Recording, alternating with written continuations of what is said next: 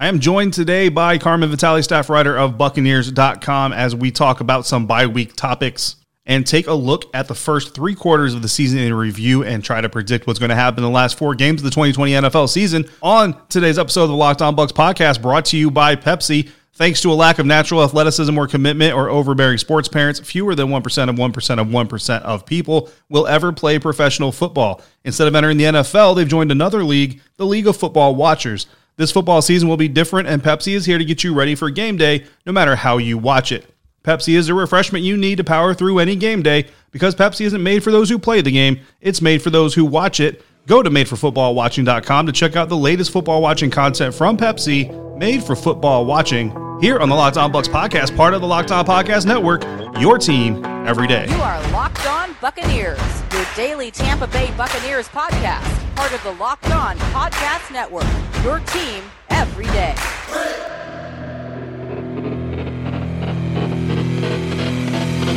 Welcome in, Bucs Nation, to today's episode of Locked On Bucs podcast. Typically a crossover Thursday episode here at the Locked On Podcast Network. But since the Tampa Bay Buccaneers are on a bye, I don't know if you were all aware of that or not, but if you weren't, they're not playing this weekend, so you can change your plans or just watch other football if you want to without any repercussions. Uh, there's no crossover host to do a show with this week. So, sh- so joining me on Thursday is the great, the wonderful Carmen Vitali, staff writer over at Buccaneers.com, on Twitter at CarmenV, as well as on, on Instagram. Find everything she's doing all across social media platforms and the Buccaneers home website. Carmen, thanks for joining me. Thanks for uh, saving our audience from having to listen to me drone on for 30 minutes. And how have you been? Uh, I've been good. This is a little strange. To, bye weeks are always a little strange, and especially when they come in December, I'm like, shouldn't I be doing something right now? No idea what day it is. No idea what time it is. There's football on because we're recording this Wednesday night, and football started at three three forty. Yeah. So I'm just I'm lost in a sea of fog right now. Yeah, Wednesday afternoon football, just like we all planned on, and uh, yeah, having having a good time. Um, to our to our new listeners, thank you for joining us. Carmen is a a fairly regular guest on the show. We haven't had as many guest spots this season just because of schedules and everything else, but Carmen is fairly regular. So if you're new, come on back and you'll hear her plenty of times. You'll hear me as well, and my co-host James Yarcho, who is off for this episode, will be back uh, for next week's episodes. Um, today we're going to talk about some storylines, and we're going to talk about some of the the bigger things happening around the Buccaneers. Um, first of all, we're going to cover some news. Carmen, Jaydon Mickens returning to the active roster today off of the COVID reserve list. Uh, Chapelle Russell is apparently staying with the Buccaneers as Jack Cichy has been waived. Jeremiah Ledbetter signed from the practice squad, so this isn't one of those special uh, elevations that the, the team gets because of all the COVID concerns. This is a guy who's getting signed from the practice squad to the active squad. And for Buccaneers fans, I think they should probably be a little bit excited because the last time Jeremiah Ledbetter played was against the Green Bay Packers. So maybe he's the missing link to all of the stuff that's been going on. Um, what do you make of the moves, Carmen? I mean, I know Jack Cichy was one of your favorite guys at one point. What do you make of the moves and what stands out the most to you among those uh, transactions? Yeah, I mean, Jack has been, uh, he's just been a joy to work with um, for the past couple of years. And that was, that one hit, hit hard. He is actually, um, off the field, he was part of our Bucs youth leadership mentor program. And we had these like small breakout groups where mentors and mentees got to get paired up with some players in these little small groups. And Jack was in ours. Um, and I know my mentee, Charisma, absolutely loves him. So I I don't know if he'll be able to participate still in the program. I probably doubt it. So I'm that that's a big loss for me and for the kids because Jack loves the kids. But um, I don't have any um, doubt that he'll end up, you know, on somebody else's roster very soon because he's a heck of a player.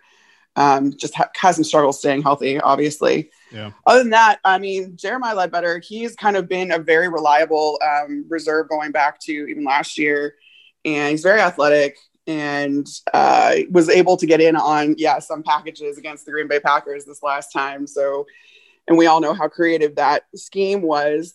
Um, that game, there were some really funky front fronts that we had. I had a lot of fun with watching. You know, the next day, but we'll see. We'll we'll see what if if that's if there's more of that in store. Devin White and Lavonte David, who are some of the top vote getters through some of the fan voting, and now the social media voting has started for this year's Pro Bowl. Unfortunately, it's not a, not going to be a game um, this this year, but at least they get that stature. They kind of get that that you know that uh, that stats, if you want to call it that, to their name, so that when guys like Ira, Ira Kaufman are are talking about them after their career, trying to get them into the Hall of Fame, he, gets a little bit more evidence. Um, what do you think about Devin White though, leading the voting, you know, of all linebackers, and then Lavonte David being on there, but maybe not being as high on there.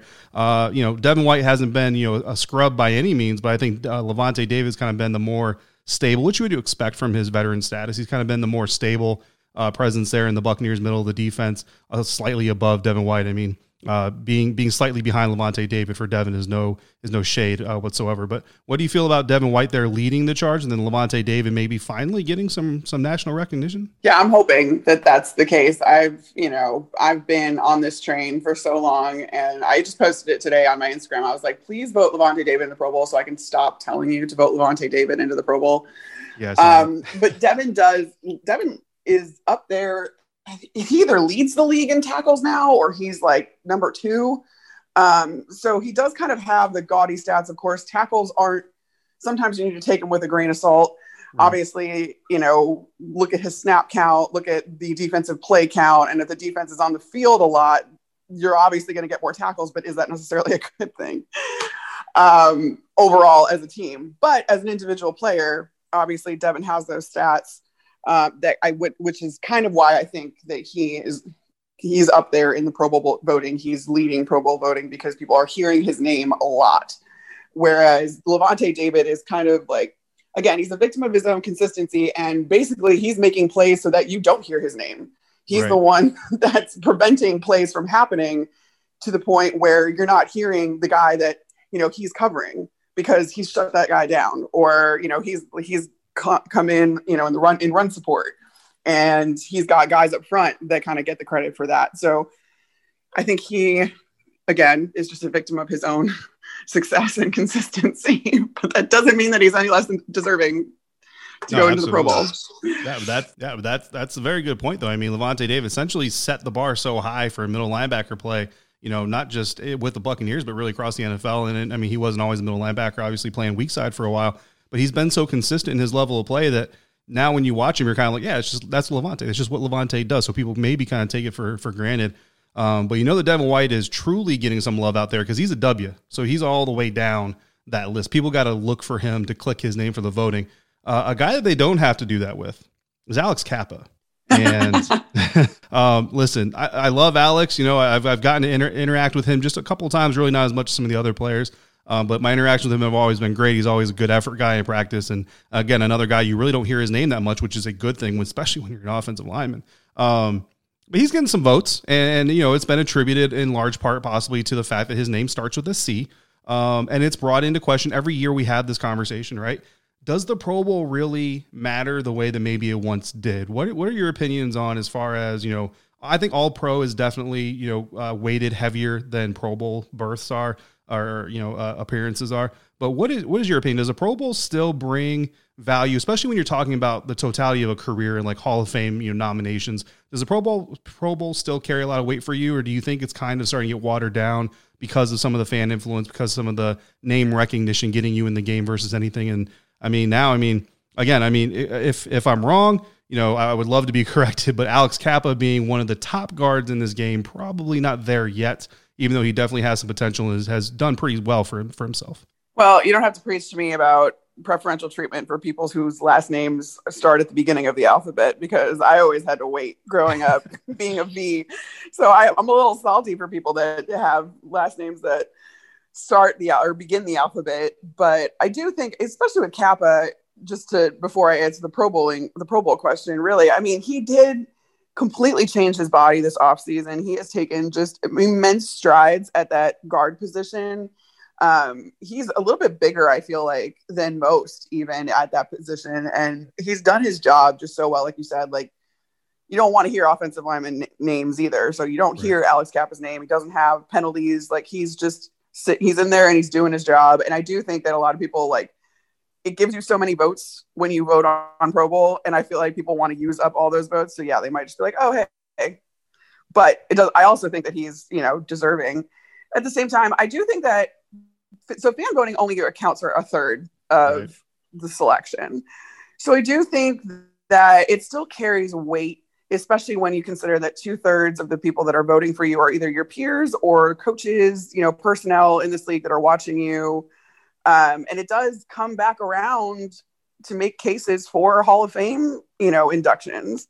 you do like that's one of the things that you look at is how many Pro Bowls this guy's been selected to. All Pro, I absolutely think has a little bit more merit, but I don't think that necessarily the Pro Bowl has been that watered down just because of you know we're seeing a lot more of the fan engagement because of course now with social media you can kind of keep track of it in real time where you you just see it all over your feed but it doesn't count for any more than it ever did so you're seeing it more but that doesn't mean that you know it's actually counting for more yeah, I mean, just like a lot of other things in our society today, social media might make a few things look or feel a little bit bigger than they actually are in the grand scheme of things. And yeah, I mean, I think Pro Bowl it's it's still got its place and it's still got its validity to it. And you know, uh, as watered down as some people think the process is, you know, again, I mean, if Alex Cappa makes it into or onto the final Pro Bowl list uh, roster, then it's because there are two thirds of another population that selected him to do that. So that means he's obviously much more deserving uh, than I think people are giving him credit for right now. Yep,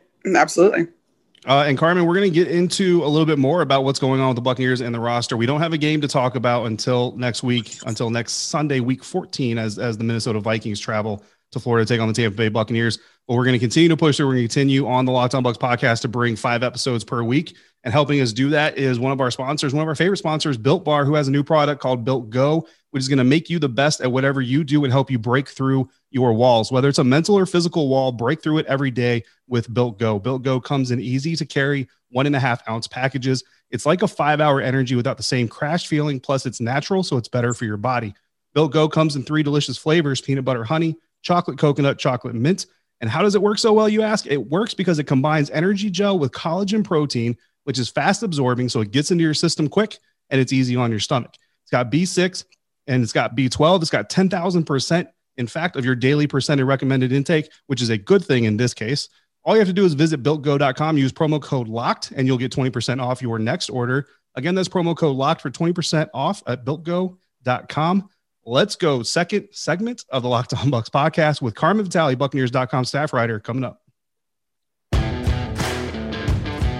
Back here now on bye week Thursday, so no crossover. Carmen Vitali, Buccaneers.com staff writer on Twitter at CarmyV joining me. David Harrison, Tampa Bay Buccaneers writer, staff writer for SB Nation's BucsNation.com, and of course, one of the hosts here at the Locked On Bucs podcast. James Yarcho, my usual co-host, off for today's episode. Actually, off for the rest of the week as next or next next episode. Friday, I will have Gary Myers, uh, the host, a longtime sports journalist and host of The GOAT, Tom Brady, a podcast where he is – releasing week to week incremental in, uh, interviews that he's had from guys like Tom Brady, of course, uh, Peyton Manning among them, some college stuff about Tom Brady, really an in depth look at the quarterback of the Tampa Bay Buccaneers. Really great material. We'll dive into that on Friday. But today we're talking Buccaneers today. And Carmen, we're looking at the final stretch of this season. The Buccaneers come into it seven and five, matching their win total from 2019 already with four games left to go. So really anything they have here is an improvement in the stats, in the standings rather, uh, over 2019. But who on this team do you identify as still having something to show in the regular season? We all know in the postseason, some guys kind of find that extra gear. I look at a guy like Mike Evans, and I feel like if he gets into postseason football, you're going to see a whole other level of Mike Evans. But who do you think in these next four games on this Buccaneers roster still has something to show? You know, we will call it the fans, but really just his teammates himself, the coaches.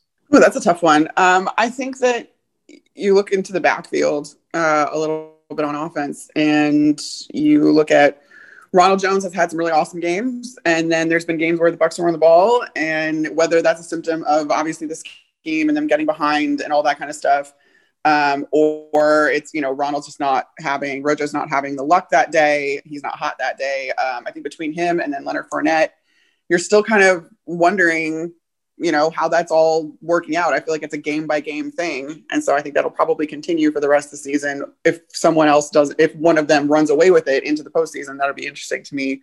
Um, I want to see Mike Evans so badly in the postseason. Oh my god, I can't even imagine the extra gear that he would have, and he's never done it. So I want it for him so bad, and even and Lavonte David, I want that for him so. there's so many guys on this roster where I want postseason football for them so bad. Chris Godwin too. Um, he's battled through, you know, his health issues and stuff. And yeah, I'm just be very interested to see how this offense utilized him in some playoff games in playoff football. Yeah, very exciting prospect to consider. I mean, uh, I've been covering this team now for six years. Never have I had to work in January, which I mean, well, I'm still working, just never had a game to cover. Um, so that would be uh, that would be a nice change of pace. I'm sure that Mike Evans would much rather be playing football in January than playing Fortnite in January. So moving on to the coaching staff, and there's been a lot of talks about the coaching staff. James and I each had a solo episode where a large portion of our conversation uh, was was centered around the coaching staff and just kind of how we perceive things versus how the I to say the greater part of the Bucs fan base, but there is a, a definitely a loud part of the Buccaneers fan base, not very happy. Um, but then I listened to the Move the Sticks podcast. Daniel Jeremiah, Bucky Brooks, two guys who've been in and around the business for a very long time, very smart uh, guys. They know how to scout not just players and personnel, but they know how to scout coaches. And they talked about the qualities, the characteristics that you need to be a successful head coach in the National Football League. And for Daniel Jeremiah specifically, he mentioned leadership, the ability to be a teacher, and being authentic. Um, I think in, in, in, many ways, Bruce Arians fits the mold on all three of those things, right? He's he's obviously got the leadership mentality. Uh, he's obviously a teacher, something that he preached and his coaching staff preached when they got hired last year. And then the authenticity. I mean, players from you know Carson Palmer, Peyton Manning, Tyrann Mathieu, every player that's ever played for Coach Arians will tell you that you're going to get uh, the straight shot from Coach Arians, whether you like it or not. To be honest with you, but the question I want to ask you, working in the building, working around him, which of those three characteristics, leadership, uh, being a teacher, and being authentic, do you think is his biggest asset for this team? I think it's teaching because I think that coaching begins and ends with teaching. Um, and something that I was a little bit naive to is how much coaches have to coach other coaches or teach other coaches rather. Um, and that's something that I really, I, I guess I took for granted. I was like, well, if you're on his staff, then you should know, you know, backwards and forwards inside the scheme, whatever. But it's constantly evolving. It's constantly changing. You have, obviously, you're fitting different people into your scheme. And so how that works out results in some teachable moments. And so you do all have to be on the same page and you are only as good as how well you can teach your coaches who then in turn teach your players it's like this crazy game of telephone uh, that i never really sat back and looked at or sat back and thought about until i saw it. Um, and i think that the coordinators do a very good job you know of disseminating that down whether it's offensive or defensive. And i really appreciate that bruce has come in just prioritizing teaching and that is you know the cornerstone of everything he does. And you've seen it with his system. And i know that obviously bucs fans are a little bit frustrated with some of the things you, you don't see some of the things clicking right away. It just there's no substitute for time in this case. And bruce has a track record of if you go back to his other stops this is i mean there's a graphic on last game i think that the, the tv put up or i saw it online about you know first year quarterbacks under Bruce, and mm-hmm. you know some of them get struggling with a little bit of the turnovers and all that other stuff, and we just figured out that Tom Brady isn't immune to that. But if you progress that narrative and you progress that graphic into year two, you see some of the best numbers of any of these quarterbacks' careers. I mean, he absolutely revitalized Carson Palmer's career, uh, especially in that second year. So I think that it's just it's taking time, and I think that we all thought maybe that Tom Brady was immune to that. And I guess he's not. And that's okay. It's still an entirely new system from some, and something completely different than what he was used to the last two decades. But I, because Bruce, you know, stresses teaching so much, everybody's going to get there because they are such good teachers. Uh, speaking of what you're kind of talking about, John Ledyard, a Pewter Report, actually shared on Wednesday He kind of did a, a, graph. He had a, a, comparative of a lot of these quarterbacks from Ben Roethlisberger, uh, Jameis Winston was on there. You know, Carson Palmer you talked about, and their numbers under Bruce Arians in the first year. And and like you said, a lot of them had a little bit of a down year compared to some of their bigger years. But Tom Brady, actually, of the bunch, really was still one of the top, uh, maybe the top quarterback in that group who had a down quote unquote first year. Uh, so still kind of showing that goat status even among above his peers uh, in that category. And then, of course, you know, the team hopefully will, will make it to the playoffs. I think the fact that the Super Bowl is in Tampa this year, Carmen, maybe on, a, on maybe a subconscious level, actually, is adding a little bit more pressure to the fan base because they would love to be the first franchise to play and host a Super Bowl uh, in the same season. Absolutely. I think that that kind of entered into it, whether subconsciously or consciously. And I do kind of just want to caution against even saying down years because even for the quarterbacks right. that like Carson Palmer, he still put up numbers. Yeah. Tom Brady's still putting up numbers. It was the turnovers that, you know, and the and the interceptions in particular that were the issue in that first year as you get used to your option routes, what, what each receiver is about to do. Your receiver is getting on the same page with you and the timing and all that kind of stuff. But at the same time, I mean, Brady is like, he's got his most touchdowns since I think like 2017, or he's on pace for that. Um, he has his, I think he's he's fourth, ranked fourth in passing yards right now in the NFL. So like this is by no stretch of the imagination a down year. It's just he happens to have more interceptions and he's you know he's on pace to rather. Right. Um, but it's very it's very interesting, and I do think that yeah, every time you know you see this team kind of go all in with all of these players between Brady and Gronk and bringing Leonard Fournette and Sean McCoy and Antonio Brown, all these guys. And I think that you know that you know the ultimate goal is here in Tampa and something that's never been done before. And of course, everyone kind of thinks about that, but just because it doesn't happen this year doesn't mean it can't happen next year. yeah, exactly. And, and hey, this year's not over, and that's kind of something I mentioned earlier in this season. Like it's it's December, or in this week rather, it's December. Uh, the Super Bowl hasn't been played yet, so we don't know who's going to win, who's not going to win. So it ain't over until it's over. But yeah, I mean, only one out of 32 teams wins the Super Bowl every year. It's a really hard thing uh, to do. and and to some of your points, I mean, I was having a conversation with one of our loyal listeners who messages uh, me personally. I think he messages James as well quite often. Actually, he's, he's a good dude. Um, and we said, and I, and I acknowledged him. I said, listen, when you're a Buccaneers fan, especially a dedicated Buccaneers fans for for years and years and decades and decades, anytime you see the team underperforming, you immediately go to that place. Like as a Buccaneers fan, you immediately go to that bad place because your team is underperforming. And this team is absolutely underperforming. They they admit it themselves. Bruce will admit it. Tom will admit it. They're all going to say that we are underperforming, but they're underperforming with the exact same amount of wins they had a year ago with four games left to play. So there's still improvement, even though they're under improving or underperforming. So it's, it's important to kind of find that balance, I think. Um, well, and I think to take it one step further too is that all you need to do is make it to the postseason, and then the season resets. Exactly. It starts over. Like anything can happen at that point, especially in the climate where I mean, I think that there was something to be said about home field advantage, obviously in the playoffs, but does that mean as much anymore? Yeah. when you're not going to be able to pack stadiums and you're not actually really going to be able to have that fan element to it beyond a 25% capacity or whatever it is that they end up doing. So just make it to the postseason and then, you know, anything can happen from there.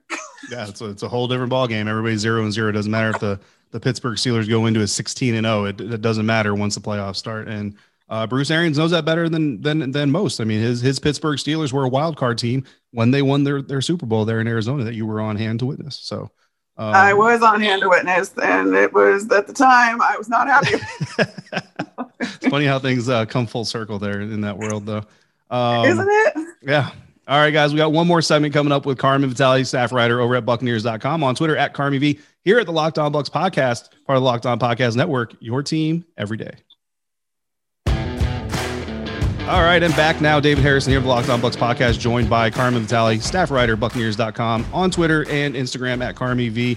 Go ahead and check that out. After you listen to this episode, well, if it's before 10 o'clock, head over Instagram and check out what Carmen's got going on. If it's after 10 o'clock, uh, just continue listening to this because you already missed it. And Carmen, it's the bye week, so I want to do kind of a review. We're not mid-season, right? But we're three quarters of the way through the year. So let's let's hit on the offense, and you can kind of prepare for the defense as we go through because I'm going to ask you the exact same questions. Uh, what is your biggest surprise so far from this offense uh, three quarters of the way through the season? Oh gosh, um, yeah, that's really tough. I, I mean, I do think that there's some element of yeah, you have all these weapons, and so not putting up the numbers or the points rather, that's really tough. I think the biggest surprise is how they're using Mike because I've noticed it a lot this year, especially that I mean, usually he's kind of known as that outside X receiver you know, one on one or double him up. But he's going down the sideline and he's going to make those contested catches and he's going to burn you. Uh, but I've seen a lot more of him in the slot. I've seen him running a lot more intermediate routes. I've seen him, you know, and we saw him muscle his way into the t- into the end zone from eight yards out with oh, like yeah. two or three defenders draped all over him and Mike was never known as like that yards after the catch type guy. Right. Um, but I think that he's kind of coming into that just given the way that they're using him and they're like they're kind of bridging the gap between how they used Mike and how they used Chris. Uh, in these, at least that's from what I've seen. And I thought that that was very interesting. So I don't know if it's like a surprise necessarily, but it's something that I wasn't expecting for sure. Um, to, to see him kind of widen his skill set at this point in his career, which all the more power to him at this point, right? Yeah, absolutely. I mean, I know in past seasons, people have been kind of wondering why is it Mike Evans being used more in the red zone, especially on some of those fade routes. And you're seeing some of those this year. Why isn't he, you know, getting the broken tackles and the yards after catching? You're seeing that a little bit this year. So yeah, I mean, I know, you know, there's no cheering in the press box, but I have I have to imagine that when Mike Evans carried two defenders in the end zone, there may not have been any cheering, but there was at least some reactions. I mean, there uh, we've we've been there. I've I've been there. You've been there, obviously more than I have. But there are there are times in a game where you won't call it cheering, but there's a reaction. It's just kind of a, a an instinctual reaction you have to apply. Yeah, there's a reaction. My uh, my go to is like I stomp my feet usually, um, because I don't want to audibly say anything. Right, right. But yeah, like I like squeeze my hands together and I stomp my feet, and I probably look ridiculous when I do it, but I'm trying to not like be obnoxious about. Yeah, yeah, no, but I mean, hey, it's it's it's it's the it's the uh, competition. I mean, it's it's a it's an emotional game. I remember I can't remember the exact play to be quite honest with you, but I remember there was a play the last time I was in Tampa, and it happened. I looked at Bailey Adams, who was sitting next to me, and we both kind of smiled or whatever because it was just a really good football play. I look over my left shoulder, and, and Greg Auman's looking just down in my direction. Um, and he kind of he kind of smiles and raises his eyebrows. I'm like, ah, even Greg Auman has emotional reactions during the game. So, you know, yeah, uh, I mean, you're not immune to what you're seeing, no matter exactly. what team you're you're rooting for. So yeah, exactly. Um, and then for the offense uh, player to watch, and just for for fairness sake, I'm taking Tom Brady off the board because most most important position got it. We're also going to take Donovan Smith off the board because he's most important offensive lineman, right? Left tackle, line side protector, all that stuff. So we're going to take Donovan. We're going to take Tom Brady off the board. Who's your player to watch for these final four weeks on offense? Oh wow! Uh, I want to maybe I'll go Gronk because like, like he's he's really coming into his own. I feel like we're starting to see. I feel like I'm tweeting more and more like vintage Gronk like every game, and I'm we're seeing him kind of make the plays that we were used to seeing him make. Um, you know, a couple years ago. Uh, and he, I mean, this this last game, he had his first hundred yard game as a Buccaneer, and so I think that that relationship only grows. You said like in the last four weeks, but then fingers crossed knock on all the wood, you get into the postseason. That's where you know Gronk has done some really awesome things in the postseason too. So oh, yeah. Gronk and Brady together. Um, so yeah, I want I would I would watch him or like the offensive line. Just watch Tristan. I'm like I know you took Donovan off the table, but watch Tristan. I love that man. He's just he's doing so well, and I'm just I'm so blown away. I really am.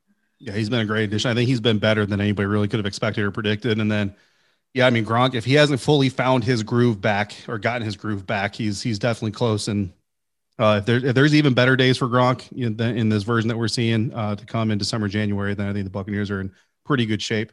Uh, looking over the defense now, what's been your biggest surprise on the defense this year? Does Vita Vea getting injured count? I mean, yeah, look, awful. I mean, he's he's been a, a guy that, yeah, I mean, a lot of people. I mean, I really love Vita. I don't want to say he was taken for granted, but I don't think I don't think people really understood just how big of an impact losing him was going to make. Um, even though I think everybody would have put it on like a seven to a seven and a half and have a 10 scale. But really, I mean, it's been like a nine, maybe even a nine and a half. Oh, absolutely. Because I just don't think people really realized how much he allows you to do or how, like schematically and what having him on the field opens up so many more opportunities for so many people. Like we talk about how him and Suh on the interior opened up opportunities for the guys on the edge, like Shaq, like JPP, especially last year. You saw that with Shaq. Um, and even JPP the last half of the year once he came back. Um, but beyond that, which is what I don't think people realize, is you also have to look at the level behind them. You look at Lavonte David and you look at Devin White. And with him on the field in the beginning of this season, you were seeing some very creative things out of the way that this defense was using these middle linebackers. And now you've seen them basically having to account, have, help help account for Vita's loss. And so you don't get as much creativity out of them. You don't get as many exotic, you know, blitzes. You don't get as many, you know, just coverage look like it just, it doesn't look the same. And it's all because of the fact that Vita's out. And that's not a discredit to Nacho. That's not a discredit for Steve McLendon, who have filled in very well. But Vita is just one of those irreplaceable guys because he is the rare combination of size and strength and speed and agility that just doesn't happen very often. So it opens up so much for the rest of the defense, and that just it's it's it's sad. Yeah, I mean that's that's a good point, and that brings up something I kind of was thinking about earlier today. Um, I can't remember who it was I heard say it, but it, uh, it was on a it was on a show. I want to say it was on Good Morning Football. Actually, I think it might have been uh, he's a Philadelphia Eagles great. I'm completely forgetting his name, and I apologize to him, although he's not going to hear this. Um, and he said, you know, on the defense, I always say you have to, if you're going to play man coverage and be aggressive in your pass rush, you have to be able to cover in order to rush. You have to be able to rush in order to, to play man coverage. Yes. And the Buccaneers want to do that. Todd Bowles wants to do that. But when you lost Vita Vea, and I know there was some zone coverage, I think, you know, people were frustrated against the Chargers. They saw a little bit of softer coverage, but I think that was kind of sp- sparked by some of the big ball, some of the big passes that uh, Herbert was able to hit against that defense. But then when you saw the loss of Vita Vea, I think that's really why we're seeing what we're seeing because – you know, and, and, I've been one of the ones when people are talking about Shaq Barrett and well, why does he have more sacks? And we, and I kind of point to all the pressures he has. And I think there's validity right. to that, that the pressures still matter. But I think also, especially when you're talking about an NFL quarterback, especially when you're looking at a guy like Pat Mahomes, you get, I think they got what seven hits on Patrick Mahomes uh, last week, right? Yeah. Which is a, a really solid amount of hits against an opposing quarterback. But when you're getting the hits against a guy like Patrick Mahomes, eventually what he's going to realize is that you may get the hit, but you're not getting the sack. And for those first two, three pressures, maybe you knock him off balance a little bit. But then the fourth, fifth, sixth pressure, and then so on and so on, or so forth, when you're not getting home and he knows you're not getting home, some of that pressure from those those previous pressures, using the word pressure a lot, some of the accumulated pressure kind of kind of releases a little bit, if that makes sense, I think. And I think that's really kind of where we're seeing the impact of Vita Vea is as much as they're hitting the opposing quarterbacks, these opposing quarterbacks know that they're just getting hit. They're not taking those sacks, which is a much bigger repercussion on their offense. And it's almost giving them a little bit more confidence as they realize that they're going to get enough time to, yes, take the hit, but still deliver the ball. Yeah. And I think that what you saw Vita start doing even more this year, or, or where you saw his game progress, was that interior pressure that he was able to generate. Um, he you had he had a couple of sacks before he went out. You know, Suh had a couple of sacks. I think he's surpassed his total from last year already. Um, and you saw that interior pressure kind of start and that's what led to all the sacks that these guys have been getting. Now, that being said, the Bucs are still like third, ranked third or fourth in sacks um, across the league, and uh, they just seem to come in bunches. But you've definitely had right. to get a little bit more creative in how you bring that. I think that's why we've been seeing a little bit more of the blitzing secondary players um, between safeties, and we've even some seen some nickel and corner blitzes. Um, but then, of course, that takes them out of coverage, and you can't always do that. But that's a good point that you brought up about, you know, you have to get home in order to not put as much stress on your cover guys. And I think that that's a big piece of, you know, having to play man versus zone, all that kind of stuff. You you need to be able to rely on the blitz to take a guy man, you know, man to man. And so far, um, it's been inconsistent. Not it has not been there. Like I said, the Bucs have been getting sacks, but it seems like, especially with a guy like Mahomes, I mean, yeah. he came in as one of the least sack quarterbacks in the league because he's just so mobile and he can escape things. And like, like witnessing him, that was my first time watching him in person, and it's just like getting to watch all of it happen in real time. You think the play is over. You're like, this play is over. It's over. It's a hundred. Oh, it's not over. and then something ridiculous happens, and you're just like, how in the world are you supposed to, you can't like it's just it's outrageous. I mean the coach said they were to have to the, his, the cover guys are to have to plaster their man and they tried. But you think that your dude's out of it and all of a sudden he's just not because pat is throwing some sidearm pass or he's yeah. trying to receive a pass from Travis Kelce at the goal line which the bucks stopped to their credit. I was very impressed. That was, was, like, was I didn't think they knew they were going to have to plaster to the quarterback. But I mean, but you're 100 percent right. And I mean, I, I, look at Devin White, and everybody talks about his athleticism, and I mean, uh, you know, obviously leading up to through the draft process, watched a lot of LSU games and and videos on, on what he was doing, and then you go to the combine and you see the workouts there on the on the screens and everything, and you see you're like, oh man, that's a super athletic guy. And then you get to training camp and you really see it, and you go, whoa, that's a that's a whole other level of athleticism. And I mean, again, I've told the story on this show several times where Mark Cook and I uh, we're sitting on the sideline. Next thing you know, we've got a screaming, literally screaming Devin White running straight for us. Um, I've never done a backward somersault so fast in my life. Uh, so yeah, it's, it's definitely a whole new level. And I can only imagine seeing Pat Mahomes uh, or Patrick Mahomes, sorry, in, in person and, and what that looks like. So yeah, I think, I think a it's, little bit of credit is definitely due there. Oh, a lot. Um, yeah. But I will say, uh, you're on the subject of Devin White. We just released the mic'd up from this last game. he literally like looks at Cheetah at Tyreek Hill and goes, "Yeah, I'm fast too. I ran a four one." just like, damn it. He had some gems in that one too. Him and Kelce had a really funny exchange as well. So if you haven't checked that out, you sh- you should definitely go and save that video. Uh, finally, Carmen, again, last four games of the season, we got the Vikings, uh, you got the Falcons twice, and the Falcons doing pretty well under Raheem Morris, and then uh, you got the Detroit Lions. So seven and five coming to the final four stretch. Eleven and five is is still in the cards. Ten and six. Some people maybe feel more uh, comfort, comfortable there. Nine and seven. I think you're really going to start seeing some angry Bucs fans. How do you think the, the team pulls through the final four weeks? What do you think the final final standing is going to look like? Well, that was my big thing from this last game. Um, ideally, yeah, you would have wanted to win the Rams game, but like I never circled the Chiefs game as a win. Like right. I was like, that was one of the games where I was like, yeah, that might not happen. Yeah. So um, I wasn't panicked at all, and I think that the way the Bucs came back was obviously very encouraging, especially given the fact this was the number one scoring offense, and you were able to stop the bleeding and then climb back in it a little bit, only losing by a field goal. So that was really encouraging to me. Um, that whole fighting back through adversity, and I think that it's been kind of the trend of each individual game where the Bucks have made these comebacks and have like done really well down the stretch in the second half so now I'm like, well, can we widen that and can that be the metaphor for the season? and if that's the case, then this last quarter of it, they're going to be, um, we, we, should start seeing some good things. And I think that you have opportunities, although Atlanta is doing well under Raheem.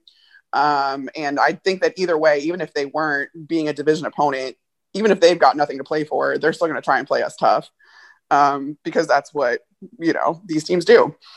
And so we'll see. I think that, you know, getting back after the bye, but still being home is going to be pretty clutch. Uh, but again, there's an opportunity there. I don't want to dismiss the Vikings. Um, I don't want to dismiss the Lions at this point because, like, when you fire your head coach and your GM, sometimes like that catalyzes a locker room or galvanizes a locker room rather uh, to start playing for each other a little bit more. And you never know what happens in those. Those are all wild card situations. So I don't take anything for granted here. But that being said, the Bucs like could conceivably just get like two more wins and be fine. The last time we went to the playoffs, they were on seven for the record. So yeah, I mean, especially with that extra extra team in the playoffs, I mean, anything can happen. And every week there's other teams out there with the possibility of losing as well. So, you know, obviously you'd rather see them finish strong and win their way into the postseason. But hey, again, like you said, and and, and honestly, Coach Arians said it too. You just got to get to January. You know what I mean? If you get to January, then like you said, everything resets and everybody gets re-energized, and all of a sudden, uh, the aches and pains don't hurt as much as they usually do in January because you've got a, a, big shiny silver football to to play for. But Carmen, as we finish up the bye week, uh, what what can uh, what can Bucs fans go over to Buccaneers.com and, and look for? Well, we've got some of the you know kind of standard stuff that doesn't have to do with uh, games coming up. And I know that Scott just did a good data crunch um, today or yesterday so yeah, we're we're working through it, but hey, we're tired too. So I'm taking a little like I'm not as active on social media this week. I have to I'm moving right now. So uh yeah, you might just just enjoy not having to hear see my tweets and hear my voice all the time. Absolutely, yeah. I mean, it's it's a bye week for a reason. Everybody wants to take a little bit of knee of a knee, and of course, uh, a lot of Buccaneers players were sharing. I know the Buccaneers Buccaneers social media team was sharing some of the my cleat my cause causes that these players uh, were supporting. And, and uh, while the rest of the NFL is participating in week 13, Buccaneers are going to be participating in week 14, I believe, right? Yes. Um, so the the Viking the home Vikings game, they will show off their my cause my cleats. Um, I did have one article, just the launch article, come out today, and then um, we were we're gonna have some features kind of rolling out, highlighting some of these causes and some of the guys. So super pumped about that because this is always a cool thing that these guys do. Absolutely, very nice. And I know those cleats will start getting revealed probably not this week because the game is a week away. So probably probably what mid mid mid next week or so is, is when the cleats will probably start getting unveiled. They're, yeah, they're gonna they're gonna start trickling out here in a couple of days. So you'll see and you'll see some some videos and like features and you know, it's been in the works for a little bit, but yeah, it's just a little weird because the Bucs are going to debut their cleats on the field a week later than most. So, yes, but awesome. it's not. They have, I think, more participation this year than ever before, which is really great. So, yeah, it's great. always great to see these players using their platform, their opportunities to help others, as so many of them like to, especially in the Buccaneers organization. I don't, I don't know this, the data, but I would, I would say that the Buccaneers are definitely competing with any other NFL franchise to having the most amount of players who are out there doing good for the community. Um, all well, and to that to that credit, I have to credit our one of our girls who works in community relations, one of my very good friends, Sarah Evans. Uh, she has spearheaded this program and gotten these guys involved for the last few years, and it's only grown under her direction. And so she puts her heart and soul in this, and she deserves a major, major shout out. So shout out Sarah because these guys would not, this would not happen without her efforts. Believe me. Awesome. Absolutely. Yeah. Shout out to Sarah then. So good job, Sarah. And Carmen, tell her to listen to the show so she can hear her, her shout out at the end. I will. Oh, absolutely will. Uh, but guys, we're gonna get out of here. That's been Carmen Vitali, staff writer over Buccaneers.com on social media, Twitter, Instagram, whatever you have at Carmi V. Uh, I, of course, am David Harrison, one of your normal hosts here at the Locked On Bucs podcast on Twitter at dharrison82. Find the show at Locked On Bucs. Again, come back tomorrow. I will have Gary Myers, veteran, decades, decades of covering uh, the NFL, and of course, Tom Brady. He's got a whole lot of insight into Tom Brady's past, present, and hopefully future coming up here at the Locked On Bucs podcast. So we talk again. If you're out and about, please be safe, be good to one another, wash your hands. And thank you so much for joining me right here.